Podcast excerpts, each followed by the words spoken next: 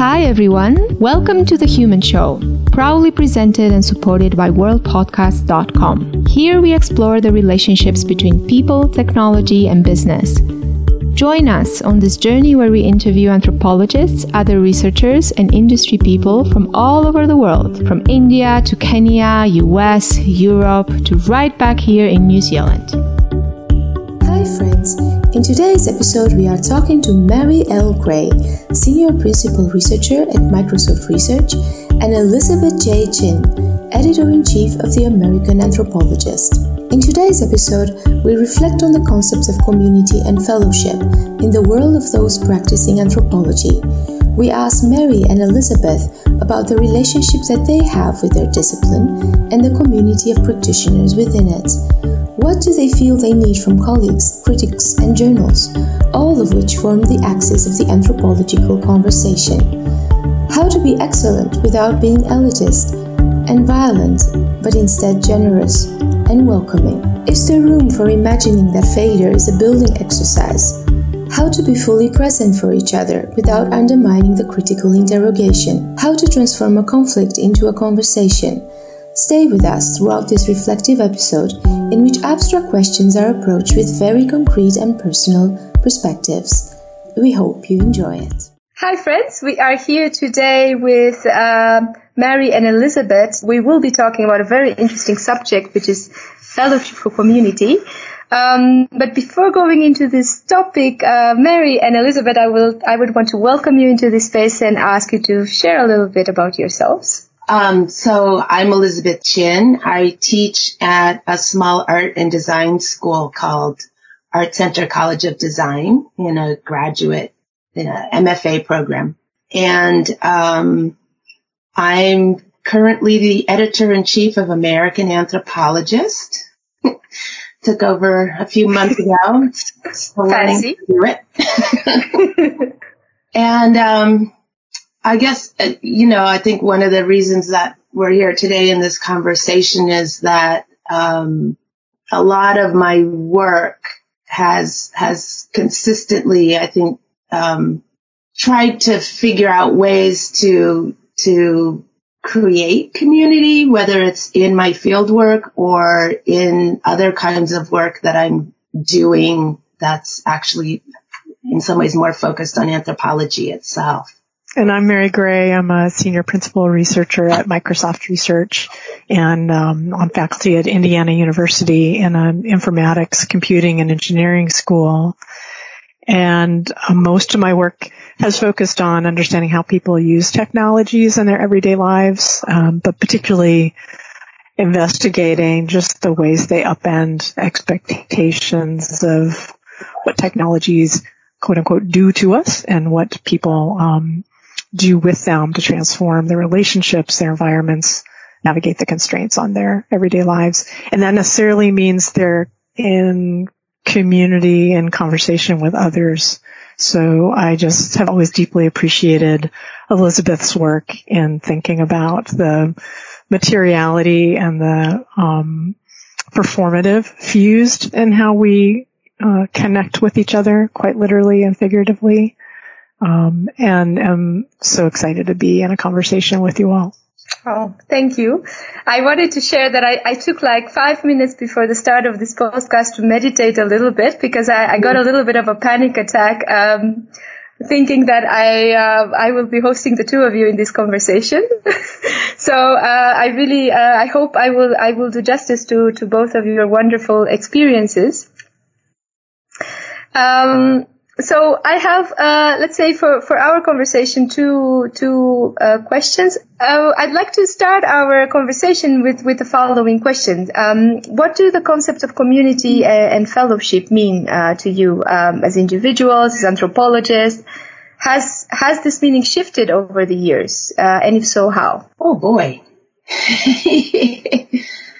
well, you know, I I think of my mother I, was an accident and she got pregnant with me when she was in her early twenties and, um, knew that her mother would not approve. And so, uh, like sold her car and went to live in Hawaii for a while and then came back and stayed with her brother and had me. And this was, they were living in a, a town where her, I think great grandparents had had a, a, a silver claim.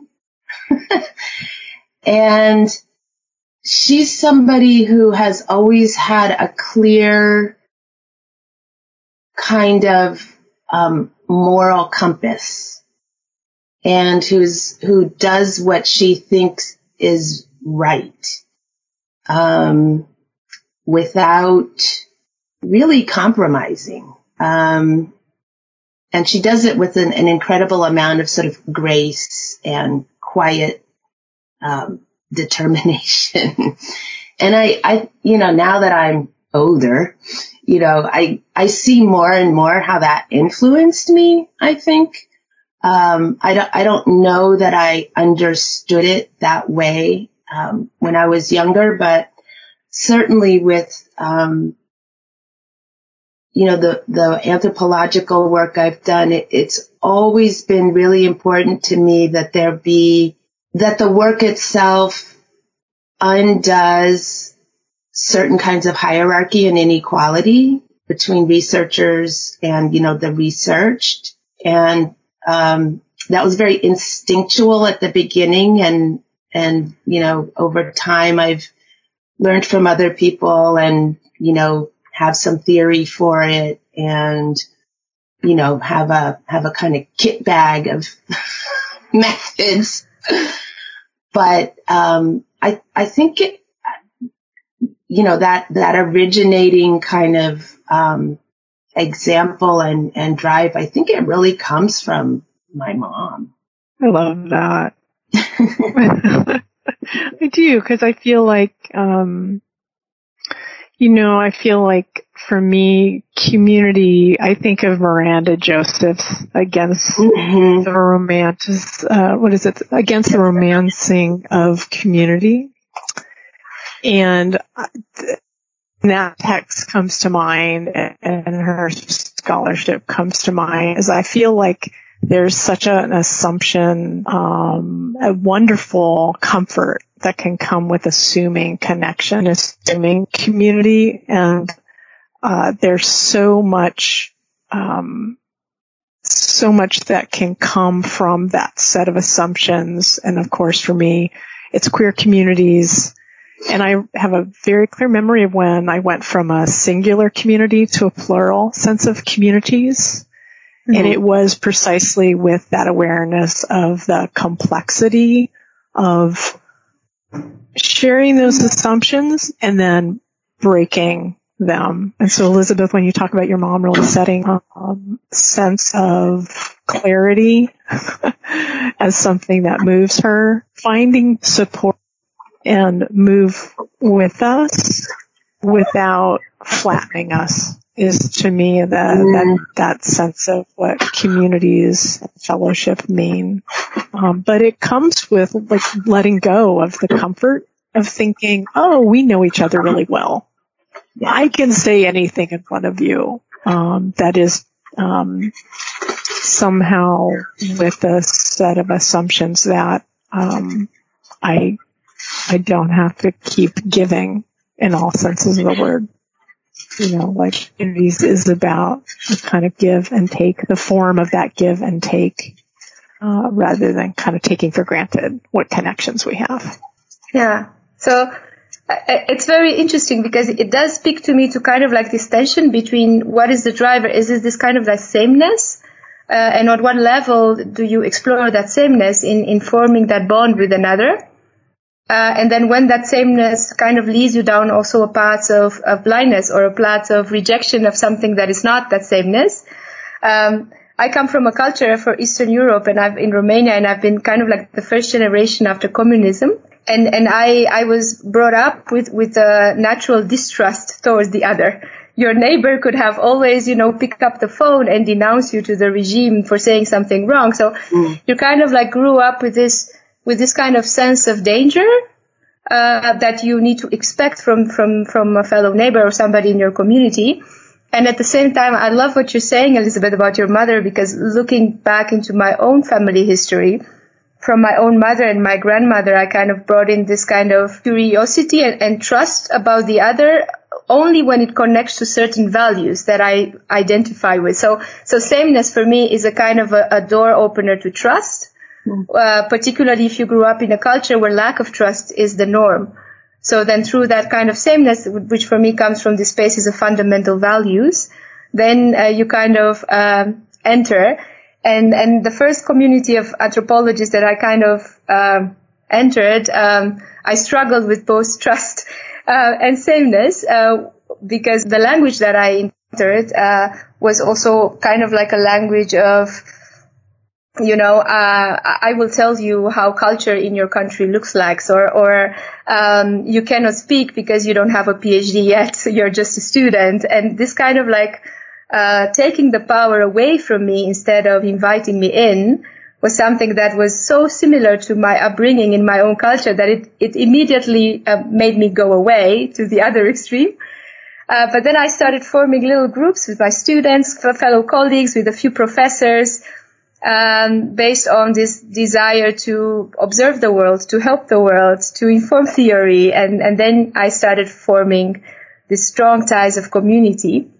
Um, so yeah, this this is what your your kind of stories resonated with my own. That's the hard thing. There, there is a comfort and sameness, but I feel like if we can assume that that's a, a veneer, there's something, there's a, there's a, a relishing and reveling in what's, what's distinct, uh, you know, about our, our, you know, about our lives that can build connection that to me it's just it's um maybe it's just the moment. Like the last thing i want is for us to rely on sameness as a way of connecting because it we tend to stop interrogating what it is we're assuming about what makes us similar. And it means i start some tacit assumption that people are not like me is something to avoid starts building itself in as a safety mechanism and i I couldn't feel like it's more pressing to do the opposite. Um, to say, gosh, we're deeply different. Um, or rather start with that assumption and that that's a good thing. And what am I going to learn through understanding how different are we?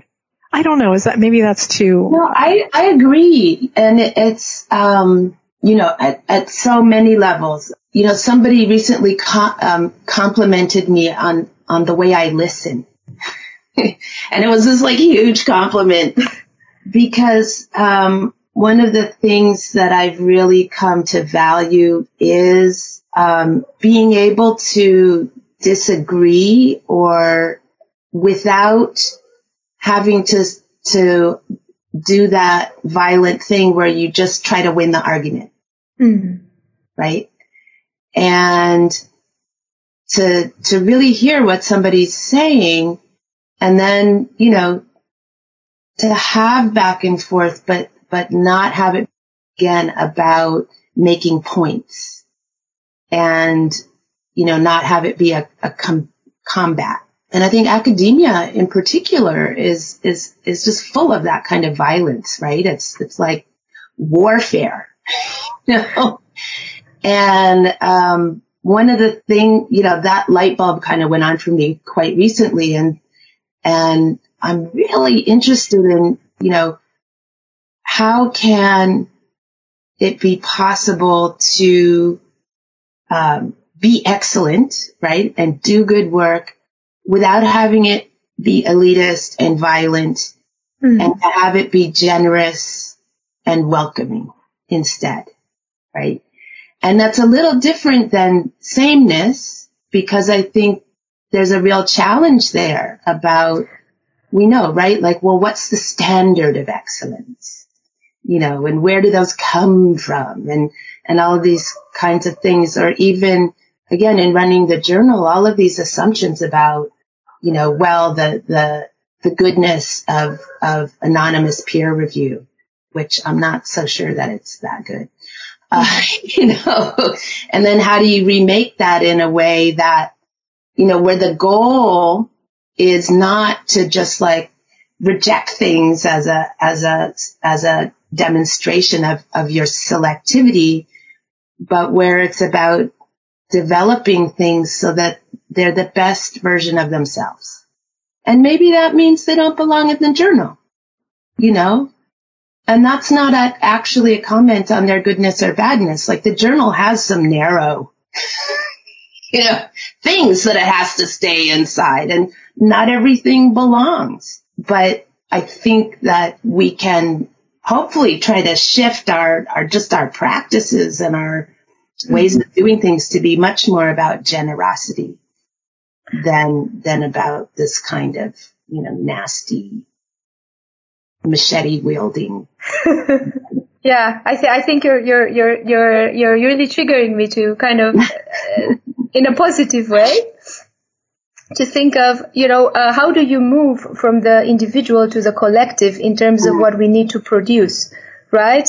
Uh, and how can we be for each other more than than just a, just just a body of producing theoretical knowledge collectively, right? By criticizing and by using the machete.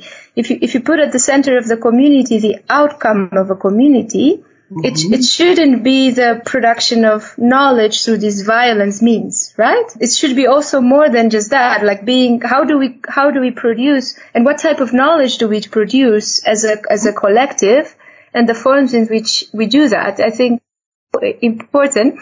I just wanted to share a little story. Here in Amsterdam, me together with a fellow anthropologist, we created a meetup group to talk about failures and vulnerabilities as a form of building the applied anthropology space. We said, you know, we do not want to talk about successes and theories. We want to talk about the places where we screw up and how can we be for each other in those moments of deep insecurity and moments of the deep unknown? Because this is how we push against the boundaries of our own discipline. If we sit in the spaces of adding to theory, we are in that warm soup of, of you know either more of the same or or like uh, worshipping of the of the feet of of uh, how do you call that? The uh, fake gods. And how can we together um, conceptualize different futures if we're not here for each other in our spaces of uh, struggle mm-hmm. well i mean i I would like to ask, like, do we see room and, and Elizabeth, maybe are you seeing ways to make room in our flagship journals for um, uh, more iteration, I suppose, more mm. opportunities to have this be a conversation so that um, there is less of a sense, particularly for anthropology, that there's less of a sense that there's some division um, or an abstraction from theory that is necessary um, because it, you know, of all disciplines, this is the one, even when you said a standard, it's like, we don't really do that hand jive around, um, you know, a kind of pressure of reproducibility or, um, you know, a, a, a, numbers game. I mean, there are certainly pieces of the, the subfields that depend on, um, quantitative approaches, but we didn't have to have a methods war. and so it feels like we haven't been able to luxuriate yet in imagining mm-hmm. anthropology as this discipline, no matter how you um, apply it, as always engaged in theory making. Like we are always redefining problems. I mean, to me, that is theory. It's, it's constantly coming up with new questions mm-hmm. thinking, what is the question of the moment? What are the questions of the moment? You know, that they come out of our engagement with communities is something that seems so, um, if there's anything definitive about anthropology, it is that. So I, yeah, I guess I, I want that to be a question. Like, is there room for imagining that failure is precisely a theory building exercise? oh, let's do a special section. you know? Yeah, I, we all know that failure is, tremendously important. And um, one of the beauties of anthropological thinking and, and ethnography is that, of course, you can use examples of failure as as a as a tool or as a as a as a moment for um, real productivity. I think, and you know, I think what what you're saying about um, the dialogue and the you know in design what we call iteration is definitely um, what I'm interested in. Where where rather than again accept, reject, what it's, it's, let's develop this. Let's have this conversation. Let's go back and forth. Um, and so right, right now I'm doing it more at the point where something's been accepted with minor revisions because I also just love working with people's writing. so I'm like, okay, now the fun begins. And, um, you know, we, we, I really work with authors, um, on, you know, really the, he's as, as great as it can be. Um, I would love, I, I think we're, and I'm working very collaboratively with all of the associate editors, which is part of that project again, right? I'm, I'm very much, um, not, you know, the, the lone decision maker uh, would love to see a process that that can get um, developmental sooner, and I think we we have to do some thinking before we can pilot that. But we very much, you know, want to um, be able to invest, and it's not just developing a piece of work. It's right. It's a developing, particularly like junior scholars and mm. and you know, um, particularly people who've been kind of through the wringer one way or another and feel like they don't belong. You know, I, mm-hmm. I hear, I hear, you know, I'll be talking to somebody and they're like, Oh, I don't have a job at, at a, um, academic institution. Will the journal take my work seriously? Mm. I'm like, of course we will, you know, right? But there's so many pockets of people out there. Like I just got somebody from the VA to be on the board and they're like, you know, everybody I know in that world is very suspicious of the journal, you know, and, and they don't think that, and I'm like, you know, we need to change that. That's why you're on the board, you know, like. But that's you. I mean, that is, I mean, you are, yeah. you're reflective of a, perhaps an, you know, an, um, institutional desire to change mm-hmm. where we learn um, what is the best anthropology has to offer the world. And I just have to say out loud, it's you, you are making that possible yeah. so that people wouldn't assume I have to be in an academic institution to submit a piece for review. I mean, that, it, it, there's a reason that that's surprising, and it's because in the past that was a particular kind of gatekeeping, yeah. and you don't you don't play that reindeer game. um, but that's a you know I mean that is it's exciting, and I think it's interesting that in so many other disciplines, um, the approach, yeah, I might be jumping topics here, but the approach of I'm going to have you know, gray papers and um, archives where people just pre-publish the pa- their work, their you know papers mm-hmm. um, in progress mm-hmm. that I actually find quite uncomfortable for me as someone who wants a form of peer review, so that it's not who's got the loudest, biggest number that's going to get attention because of the institution they're at, um, that's like a different version that can go off the rail my mind quite quickly, even though we're in, in an area where it's not, the vetting isn't to find, you know, the veracity. It's right. to find the offering, like the, you know, to really, for you to be able to, as editors, build out the offering so it's um, cohesive and um, can have the most impact is i mean that's what i i feel you do buried in there was a critique of of um, those kind of pre-publishing archive approaches to peer review or it's not peer review it's it's somebody just saying here's what i think Mm. I don't know. What do you? I, sorry, I'm ta- I'm like wanting to ask you this, and this is Karina's show. Well, no, but no, I, don't worry. I want to hear more about that process and experience because I don't know a lot about it. It dominates in technical, in, in foundational fields, mathematical fields. More mm-hmm. actually, it's, it's particular to computer science, engineering, computational so, social sciences as it's mm-hmm. called. Um, and so, you know, the, um, the sites that will let you just put a paper that you're working on out into the world and it it literally is just your co-authors or maybe somebody else has taken a look. And that's the beginning of its ride.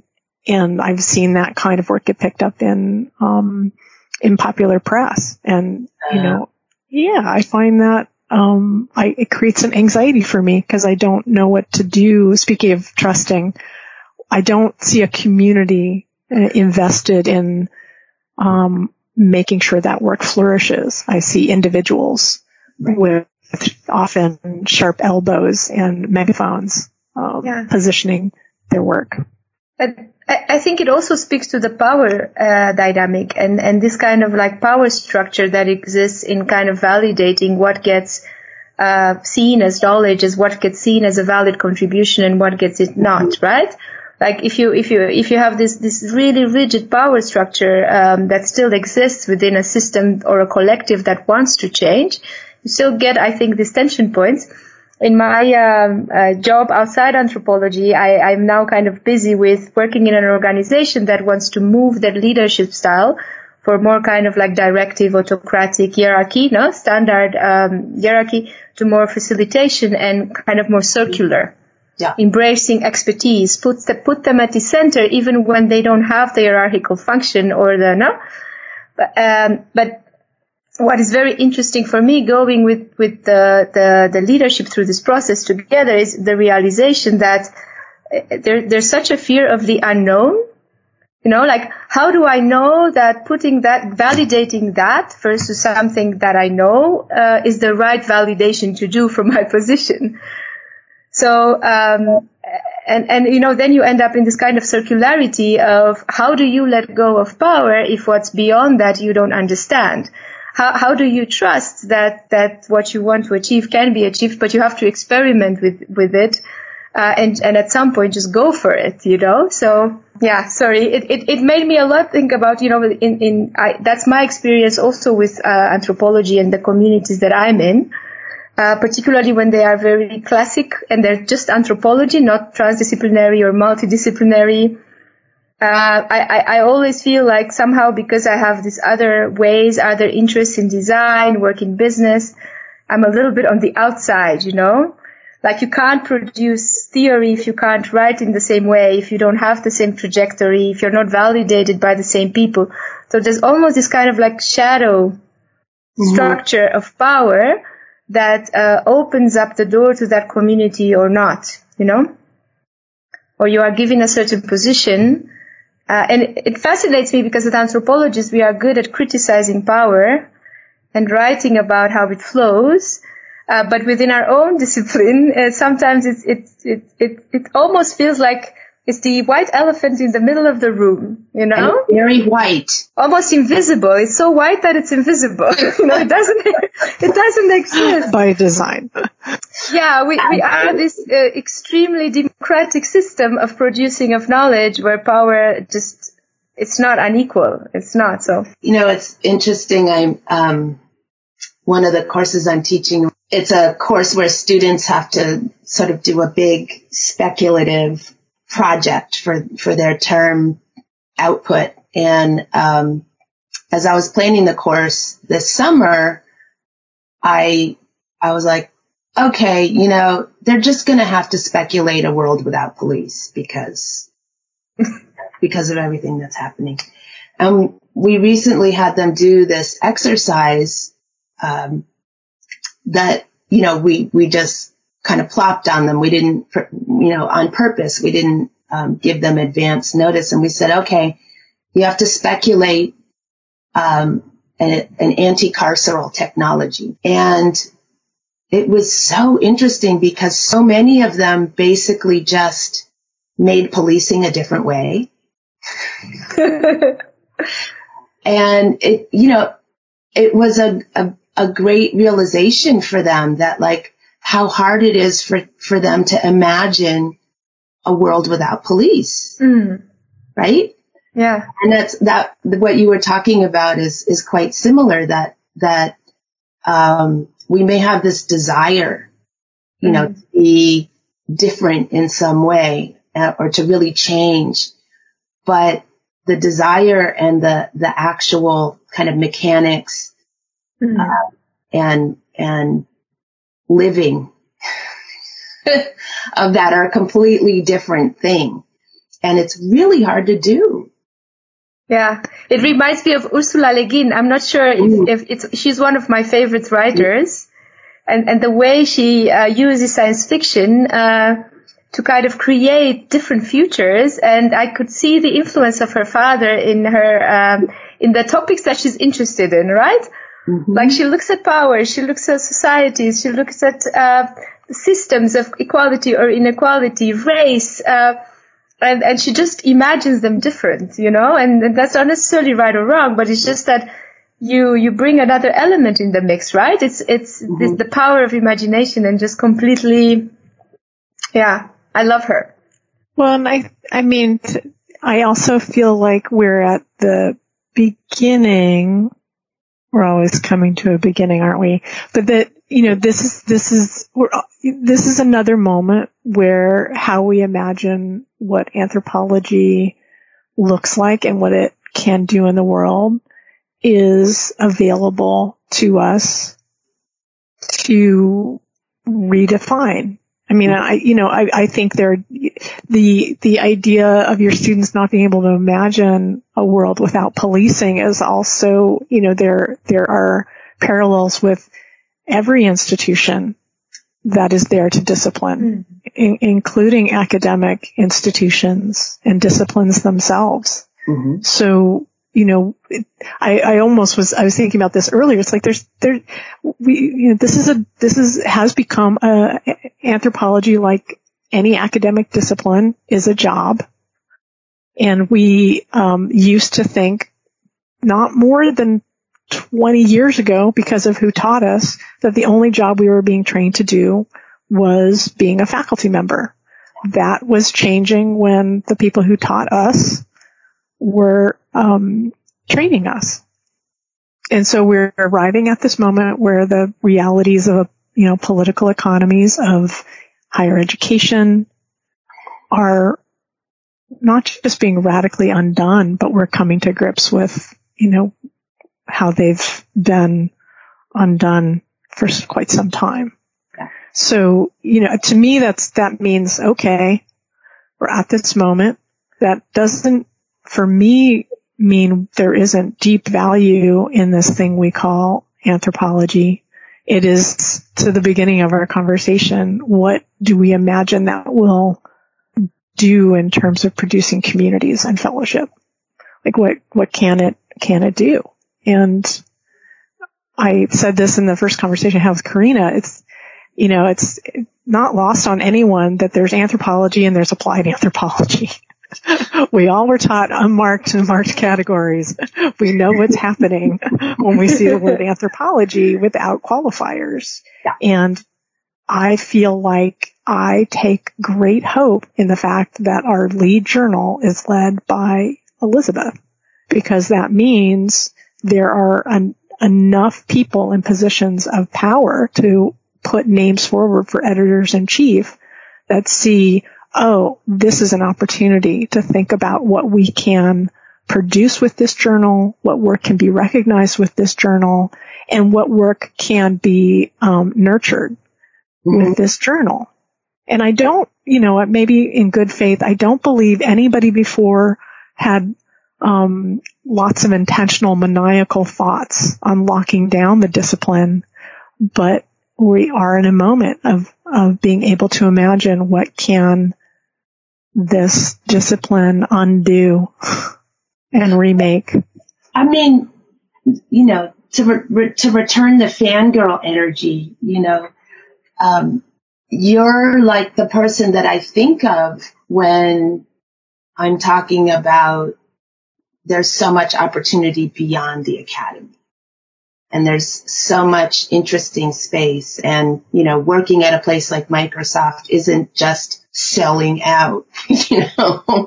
um, and so I, I, I'd want to ask you, you know, what, how has, uh, having that time at Microsoft, like how has that transformed your sense of what's possible?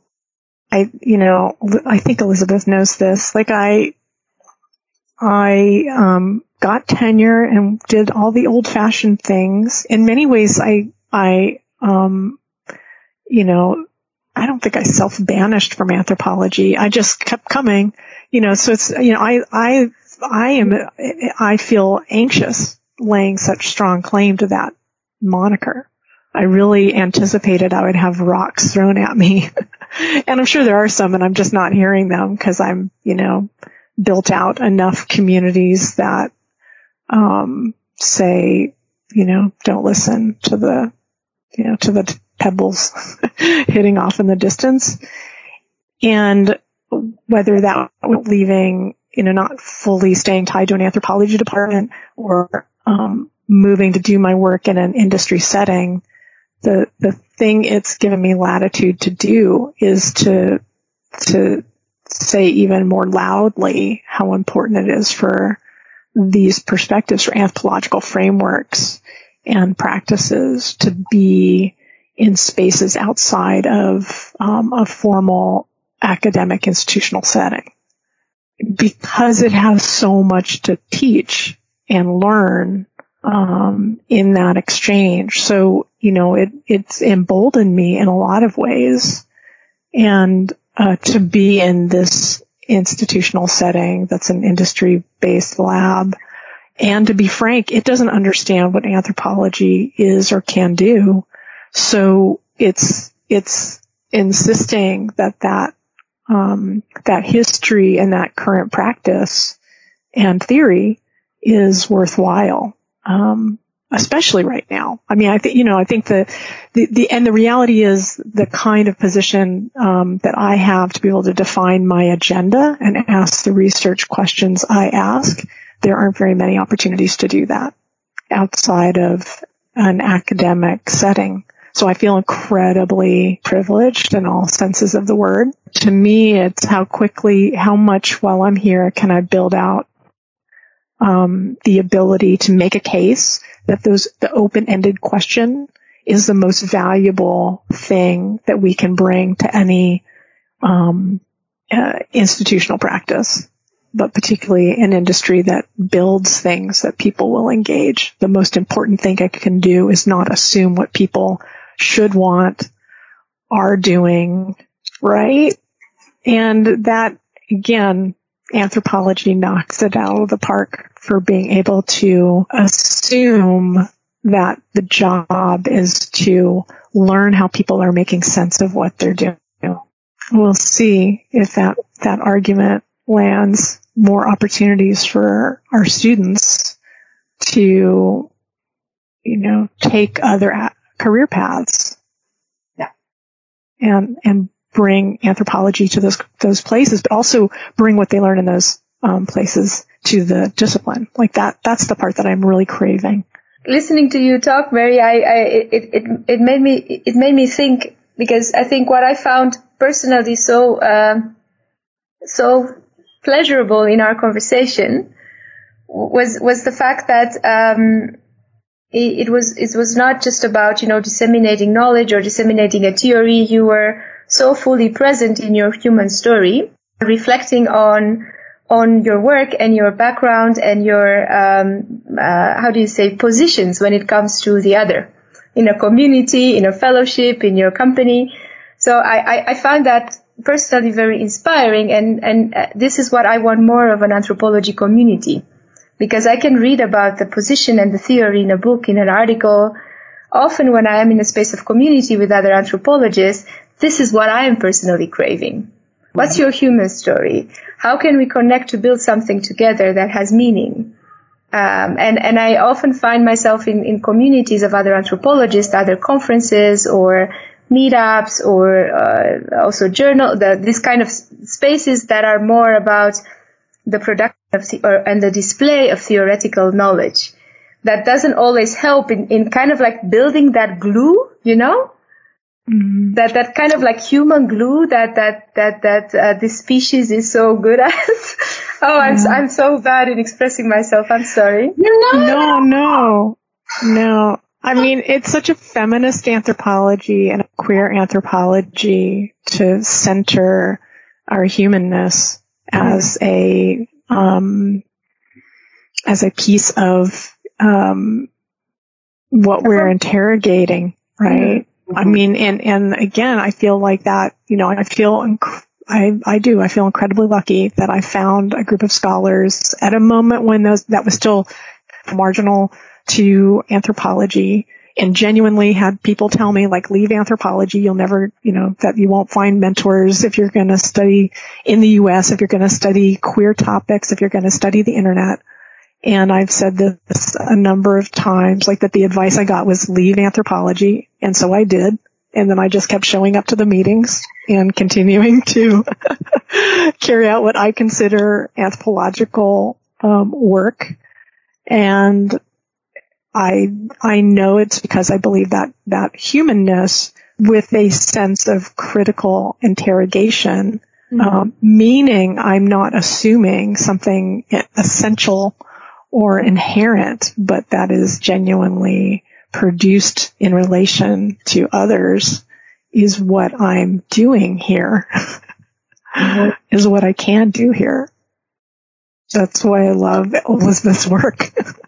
Yeah. Because I picture you walking through the conferences and drawing people in. In a goofy you know, outfit, you know.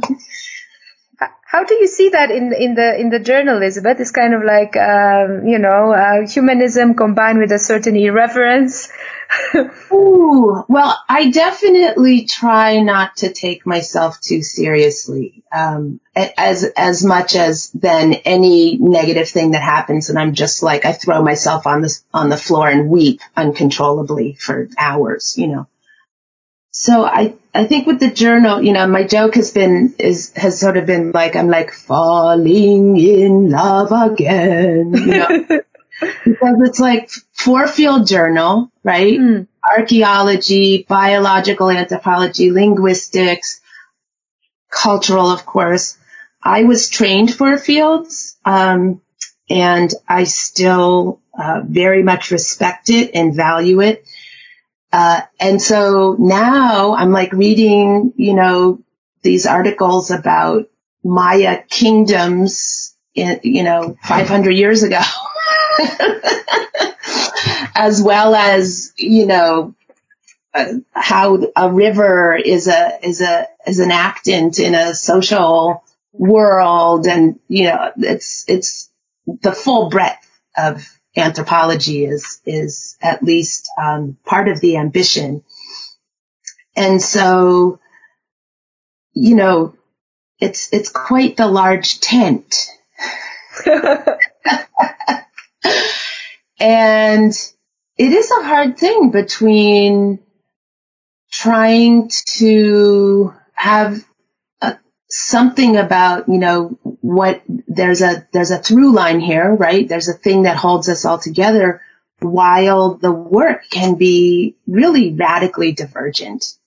Um, but I think it is that core thing, that core concern with how are we human, um, in that sense that's not just definitional, but, but that's I think, profoundly relational.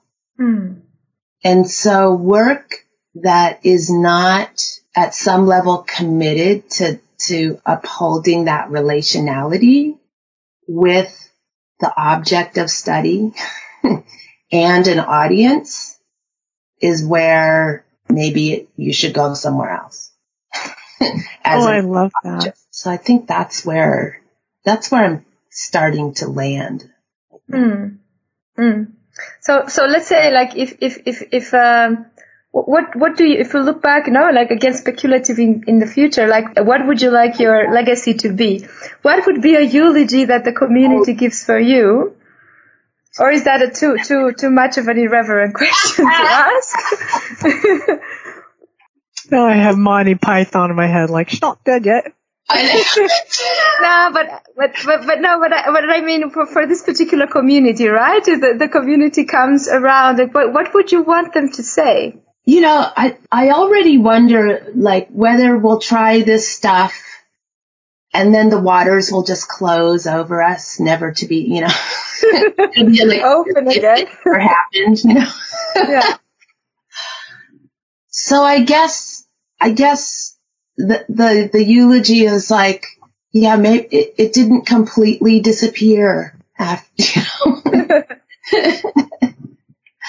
it, I I see it as parting the waters. You're gonna part the waters. I do. She, I, I mean, you know, not to get not. I don't want to get all yeah. biblical about it, but I do feel like, you know, we have shit to do. Yeah. We have work to do, and so there's this profound opportunity with you at the helm, and I it, it will, I, I fundamentally, I mean, I rarely use that phrase, that the effort, the work you're going to put into creating that space that you do and have done for decades mm. will have profound effects. Profound effects. Mm. I know that because you know your your care for the war, you know, someone who hasn't had that from from this journal in this moment. I mean, I think that's the lovely thing about, you know, it, they're, they're fantastic editors in chief. It's no slam on any, there are no slouches here. No. It's that this is this, like, the combination, the confluence of this moment. Mm-hmm. It's, it's just, um, ripe with po- possibility. And, you know, I, I do feel like you are, you are breaking what's again and in a moment where there's a chance for um, people studying this approach to understanding the world and contributing creatively to the world will see other possibilities they haven't seen before. And that, that's, we need that. We need that. Um, so. Oh, yeah. thank you. And I have to say, you know, the, the people at AAA have been unbelievably supportive. Yeah. Unbelievably supportive. And I mean, I don't know, some people said to me like, oh, you should apply for this. And I was like, no, not me, you know. but, um, you know, the school I work at is small and, um, extraordinarily tuition dependent. And so in the, you know, they were able to offer ultimately very little, right? Um, we're not a Princeton, you know, we don't have a big endowment. We don't have, you know, we don't, et cetera, et cetera, right? I mean, faculty, full-time faculty where I work don't get offices and they don't get computers, right? It's like, yeah. I'm super special because I have a computer.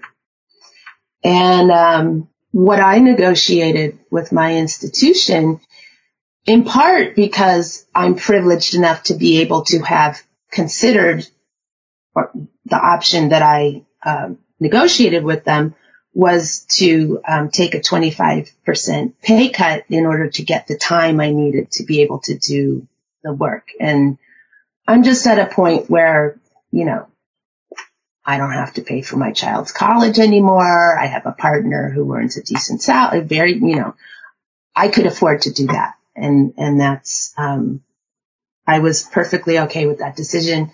But when AAA heard about that, you know, they said, "Oh no, good, we're gonna we're gonna make that up." You know, and they were very clear, like we want the message to be that we can't be the discipline that we need to be if the only people who can edit this journal come from deep pocket institutions. Hmm. Right. We need the flexibility to, to pick and support the person we want and and that we understand. And I was like, you don't, I don't need the money. It's okay, you know. And they were like, no, it's important for us to do that. At which point I said, "Oh, okay." You know. good. Good. No, I mean that's a principle. I'm so good. I was really, you know, again, that was a total surprise, and and um, that support, as you can imagine, means a huge. It's it's huge. It kind of, I might be rambling here, but I wanted to share a little story when I lived in New Zealand. Um, uh, when I lived in New Zealand, I, I used to work with, with some Maori um, uh, business communities. And I ended up being part of a, a kind of a, a, meeting with a small business in Auckland where they were electing a new leader, the, the, the, the small little business. And the process that they have in electrical leader was that the whole kind of group of the whole company, right? It was not a big company. It was like around 30 people. They sat together in the room and they put in the middle of the table their collective dream. What do we want mm. as a, as a group? What do we want to change? What do we want to dare? What is our future dream? And they literally did that. They wrote it on little pieces of paper. They dumped it on a table and then they started mapping, you know, okay, what is our joint collective dream? That was, and we, they spent like six hours doing that. And then at the end, they said, who do we want to give? Who do we uh, put this charge on from us? Who do we give? Who do we believe that can help us hold us accountable to our collective dream and help us making us happen? So for them, this kind of process of leadership started with like kind of like voicing their collective desires and then and then who who do we want to be kind of like the how do you call that? The vanguard like the the, the person that would carry it and that is the leader for the next step. But i found so beautiful the fact that that it, it, it went through a process where the collective kind of empowered an individual but they also hold themselves accountable to the task at hand for that individual to carry further you know? Mm-hmm. um, um, because what I see, for example, in the commercial spaces, this desire to change uh, turns into a, a, a, task that is put on, on a certain individual, and and and, and you know, like uh, as a kind of a wish, but but that wish doesn't come through this filter of shared responsibility, or through this filter of collective accountability to a firm. No. So these rituals, um, I, I found them very powerful of kind of like voicing what do you want to change and then um, then maybe the the whole collective helps the individual achieve that change and ripple that water, right? Like opening the waves. Mm-hmm. Yeah. Maybe this is to that earlier question about where I sit. The reality is the corporate structures of universities and the corporate structures of different industry players are being called to the table to govern themselves and to be accountable to society differently, right? And so we've all been working under the assumption that there's something pure about being in an academic corporate environment and there's something um, impure. I think I'm Mary Douglas here. yeah. um, about being in, you know, else, elsewhere and dirtying ourselves with applied anthropology is staying too long in a mm. field. Um, rather than, you know, going and getting out. So I feel like, you know, the other thing to acknowledge here is the, um, all the, you know, top lights are shifting to recognize the limits of, um, these corporate structures that have imperatives that they believe are, um, you know, impermeable boundaries that that keep their you know keep their keep their gardens separate. Yeah. They they don't. We're going to cross pollinate. And I wonder, I, I wanted to ask you both as kind of like our last uh, uh, uh, uh reflection, um, because there there are there are quite some people listening to, to this conversation. So I, I wonder what what what do you need from the other to to help make this dream possible?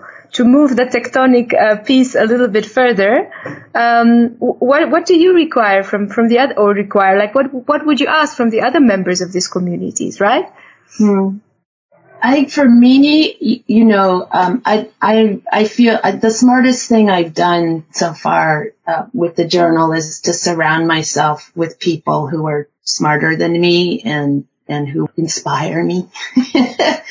um, and uh, so all these associate editors who, you know, we meet every week and, and have various other, um, meetings uh, in smaller groups. Uh, they're honest and forthright, um, but they're not, um, you know, again, they're not ego busters. They're they're not just fronting some selfish agenda, right? They're they're um, committed to the shared project of with the this same core values, but um, they challenge me. You know, they they say when they disagree or they they bring something up that they think we should be paying attention to, and things are not just on automatic or just by ceremony. You know, it's it's again, it's that relationality that's live that that is um, key, and we've been talking a lot about the ethic of care that we have for each other and for uh, the journal. And, you know, particularly dealing with submissions, um, or things that happen connected to the journal. There have been a number of things in recent months that, that have, um, caused harm in various ways. And how do we respond to that? Mm-hmm. Um, and how do we respond to that in a way that embraces an ethic of care? And it's definitely not easy. um, and now I went off on a tangent, kind of, and so I'll pass it to Mary now. I'm going to pick on your note, pick up on your note of responsiveness. I feel like what we need deeply right now from our journals, from our colleagues, from our critics is responsiveness that is um, invested in um, absorbing where we could change rather than investing and doubling down on where we want to prove we're right. Mm-hmm. And I, I think that conversation earlier we were having about um, a, a habit in academic uh, um, exchange to think that it's about proving who's right um, is such a distraction from what we know we get from conversations, which is um, a responsiveness, a, a care, attending to ourselves with and through others, and to to take that as a serious intellectual enterprise. You know that that we would what we need most is to respond rather than dismiss each other. Hmm. And response responding to each other can be charged and can be heated and can um, certainly be full of conflict. And at the end of the day, if the the purpose of that is um, an investment in change, that I imagine the best thing, best outcome is that I change, not that the other person changes. That to me, that is, oh, that's where we could go. So I have a little story. You know, one of the early papers came in and it had, in a way, like if you would just add up the three reviews as a bunch of numbers, you know, it would have been accept with minor revisions. Um, but there were some comments from one of the reviewers who, who recommended it positively that, that that, that left me concerns. Anyway, so I, I sent the paper for a revise and resubmit. And there was one very negative review and there was one very positive review. And then there was this positive review that, that had some things in it that were, and so the, the middle reviewer, when, when, um, that person got got the note saying, well, this is a revised and resubmit, that person was, um, very unhappy with me and let me know all about it. and it was a very prominent person who I respect a lot and who I had not met before. And um, it was really hard, but I wrote the person back and I said, you know, I uh, the last thing I wanted to do was was to, you know, upset you and um, have you think badly of my choices of the journal. And um, I, you know, I want you to know that like I spent like eight hours like mulling this over, and um, but I'd love to just have a chance to chat with you, and so you could understand my choice better, and um, just to let you know again the the the kind of priorities that I have, and we had a fantastic talk.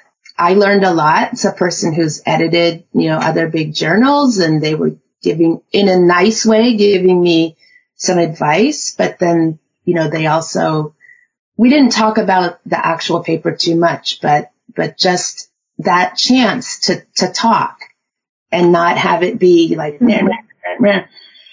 And when the revision came in, I was so excited, you know, because I, I was worried that the person would be, the author would be really upset and just be like, screw you, forget this.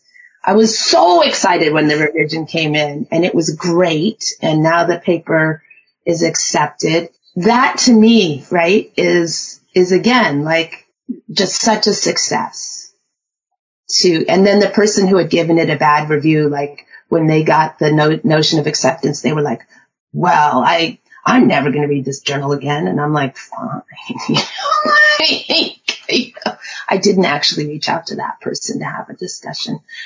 But, um, again, I, you know, as you're saying, it's like that as an outcome is to me ideal. I'm so glad I was sitting here like cringing, hoping the person wasn't an asshole to you. All caps rage quit. So that's good yeah, and and I think again, I, I'm learning a lot. I'm I am a profoundly conflict averse. Like I'll just I would run for a thousand miles before I would have a conflict with somebody. and, um, but I'm learning so much about. It doesn't have to be a conflict, right? Instead of treating it like a conflict, I'm learning how to treat it as a moment to have a conversation. And that's making all the difference, you know, um, by, by not, you know, responding with that push or with that violence.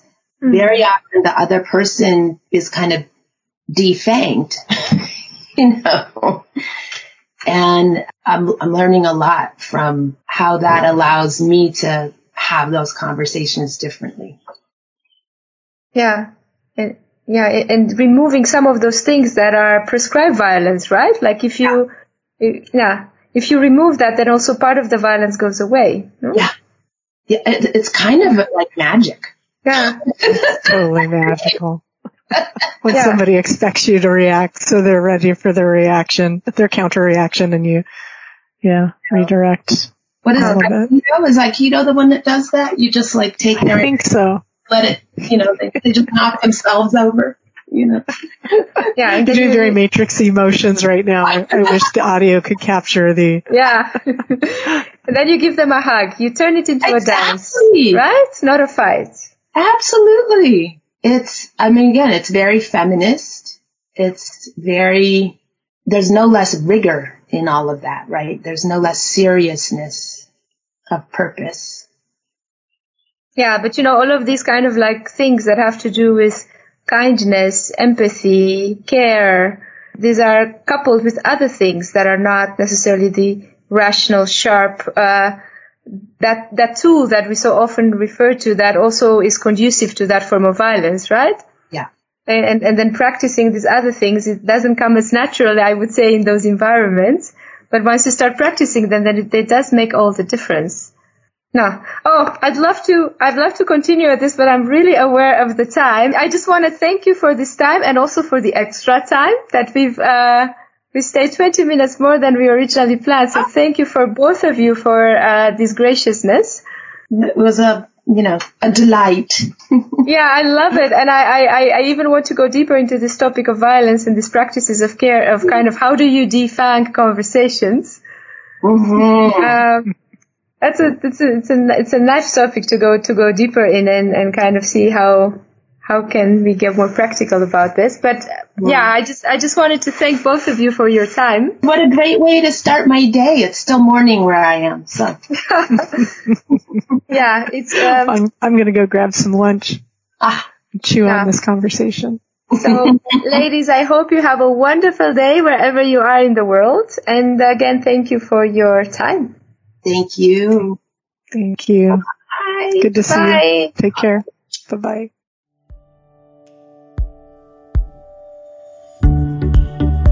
Thank you for listening, everyone. Follow us on our social media channels and look at the show notes for links to our speakers' work. Join us next time for more interesting conversations.